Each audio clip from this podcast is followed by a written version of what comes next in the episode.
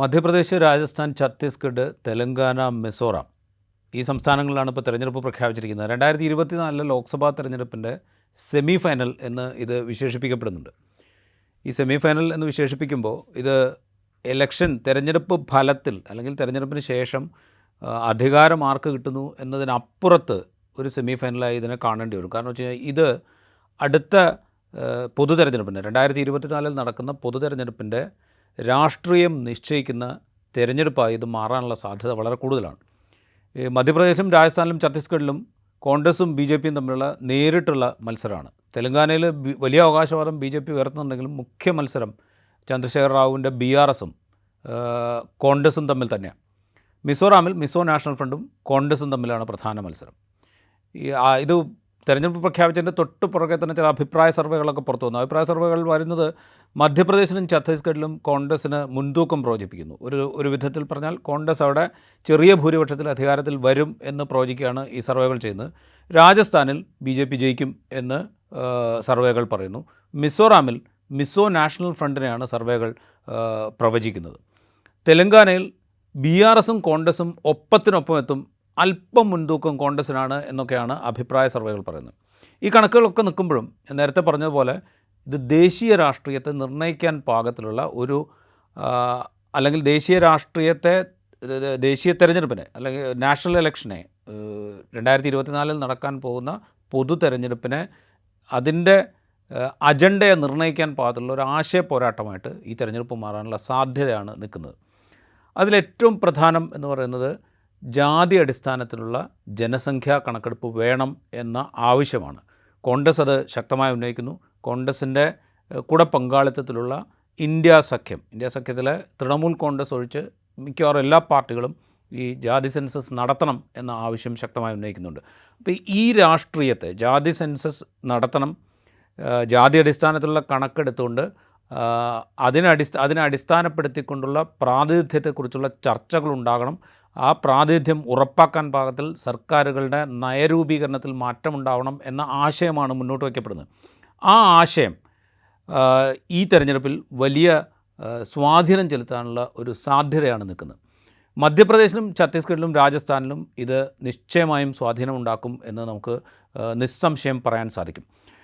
ഇത് കോൺഗ്രസ് ആകട്ടെ ജാതി സെൻസസ് നടത്തണമെന്ന ആശയത്തെ പൂർണമായി പിന്തുണയ്ക്കുക മാത്രമല്ല തങ്ങൾ ഭരിക്കുന്ന സംസ്ഥാനങ്ങളിൽ നടത്തും എന്ന് ഇതിനകം തന്നെ പ്രഖ്യാപിച്ചിട്ടുണ്ട്.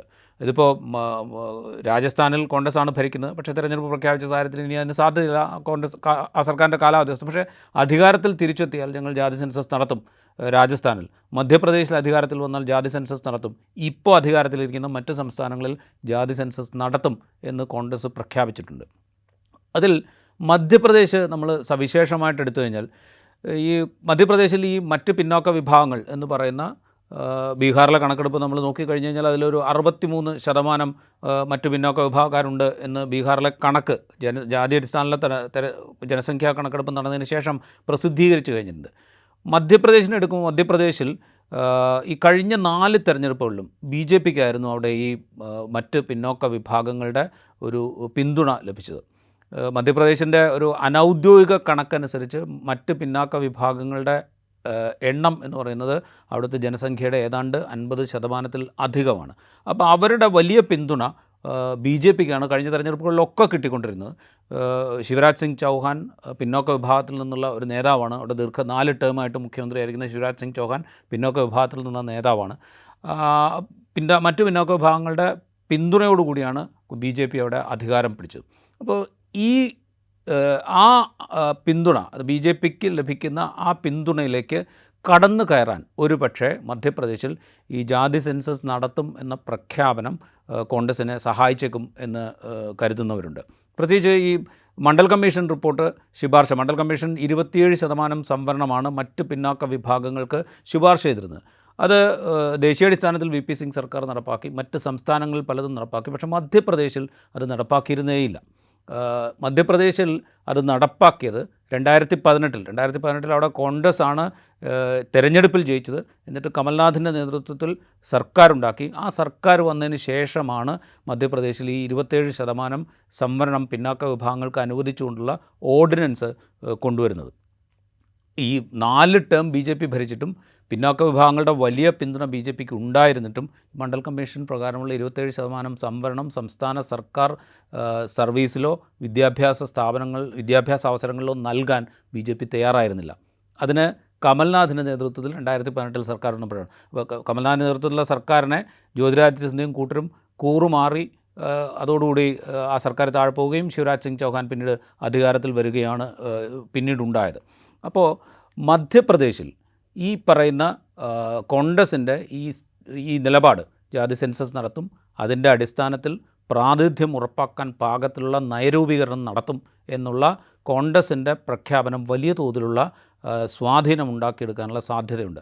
അതുപോലെ തന്നെ മധ്യപ്രദേശിൽ പിന്നാക്ക വിഭാഗങ്ങളുടെ വലിയ ശതമാനമുണ്ട്. പിന്നാക്ക വിഭാഗങ്ങളുടെ സാന്നിധ്യം അവിടെയുണ്ട്. പിന്നോക്ക വിഭാഗങ്ങൾ മാത്രമല്ല പട്ടിക വിഭാഗങ്ങളുടെ സാന്നിധ്യവും അവിടെയുണ്ട്. നാൽപ്പത്തേഴ് സീറ്റുകളാണ് അതിൽ സംവരണം ചെയ്തിട്ടുള്ളത്. പിട്ട് പട്ടിക വിഭാഗങ്ങൾക്ക് അൻപത് സീറ്റുകളിലെങ്കിലും അവരുടെ വോട്ട് നിർണായകവുമാണ്. അപ്പോൾ ഇതൊക്കെ മുന്നിൽ കണ്ടുള്ള ഒരു രാഷ്ട്രീയം രാഹുൽ ഗാന്ധി ഇതിനകം തന്നെ പലകുറി വ്യക്തമാക്കുന്നുണ്ട്. അതായത് പിന്നാക്ക ദളിത് ആദിവാസി വിഭാഗങ്ങളുടെ ഭരണ ഉദ്യോഗ വിദ്യാഭ്യാസ അവസരങ്ങളിലുള്ള പ്രാതിനിധ്യം എത്രയാണ് എന്നുള്ളത് പരിശോധിക്കപ്പെടണം.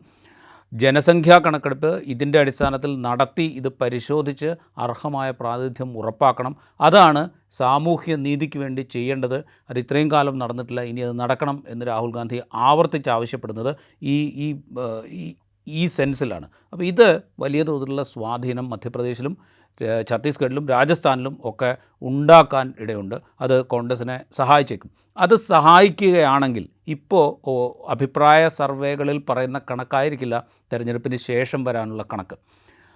ആ കോൺഗ്രസ് ഈ മുന്നോട്ട് വയ്ക്കുന്ന ആശയം തിരഞ്ഞെടുപ്പിൽ പ്രതിഫലിക്കുകയാണെങ്കിൽ രണ്ടായിരത്തി ഇരുപത്തിനാലിലെ ലോക്സഭാ തിരഞ്ഞെടുപ്പിൽ രാജ്യത്തെ രാഷ്ട്രീയ ദിശയെ നിർണയിക്കുന്ന ഏറ്റവും പ്രധാനപ്പെട്ട ഘടകമായി ഈ ജാതി ജാതി അടിസ്ഥാനത്തിലുള്ള ജനസംഖ്യാ കണക്കെടുപ്പും അവരുടെ പ്രാതിനിധ്യത്തെക്കുറിച്ചുള്ള അധികാരത്തിൽ ഭരണത്തിൽ ഉദ്യോഗത്തിൽ വിദ്യാഭ്യാസ അവസരങ്ങളിൽ മറ്റ് മേഖലകളിലൊക്കെയുള്ള ഈ ഇവരുടെ പ്രാതിനിധ്യത്തെക്കുറിച്ചുള്ള ചർച്ചകളും വലിയ തോതിൽ ദേശീയ രാഷ്ട്രീയത്തിൽ ഉയരും. അതായിരിക്കും രണ്ടായിരത്തി ഇരുപത്തിനാലിലെ ലോക്സഭാ തെരഞ്ഞെടുപ്പിൽ ലോക്സഭാ തെരഞ്ഞെടുപ്പിന്റെ ഗതി നിർണയിക്കുന്ന ഒരു അജണ്ടയായിട്ട് മാറാൻ സാധ്യതയുള്ളത്. അപ്പോൾ ആ അജണ്ടയുടെ ഒരു ലിറ്റ്മസ് ടെസ്റ്റായിരിക്കും ഈ പറയുന്ന അഞ്ച് സംസ്ഥാനങ്ങളിലേക്കുള്ള തെരഞ്ഞെടുപ്പിൽ നടക്കാൻ പോകുന്നത്.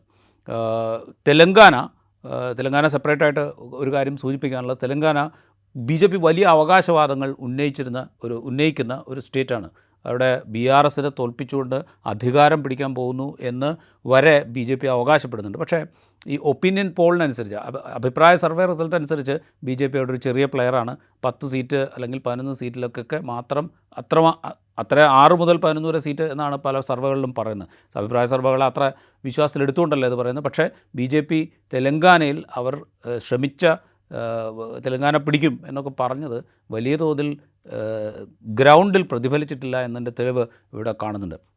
ഇതൊക്കെ പറയുമ്പോഴും ഏറ്റവും പ്രധാനം ഏറ്റവും പ്രധാനം രണ്ടായിരത്തി ഇരുപത്തി നാലിലെ ലോക്സഭാ തെരഞ്ഞെടുപ്പിന്റെ അജണ്ട നിശ്ചയിക്കുന്ന സെമി ഫൈനലല്ല അജണ്ട നിശ്ചയിക്കുന്ന തെരഞ്ഞെടുപ്പായി തന്നെ ഈ അഞ്ച് സംസ്ഥാനങ്ങളിലെ തെരഞ്ഞെടുപ്പിനെ നമുക്ക് കാണേണ്ടി വരും.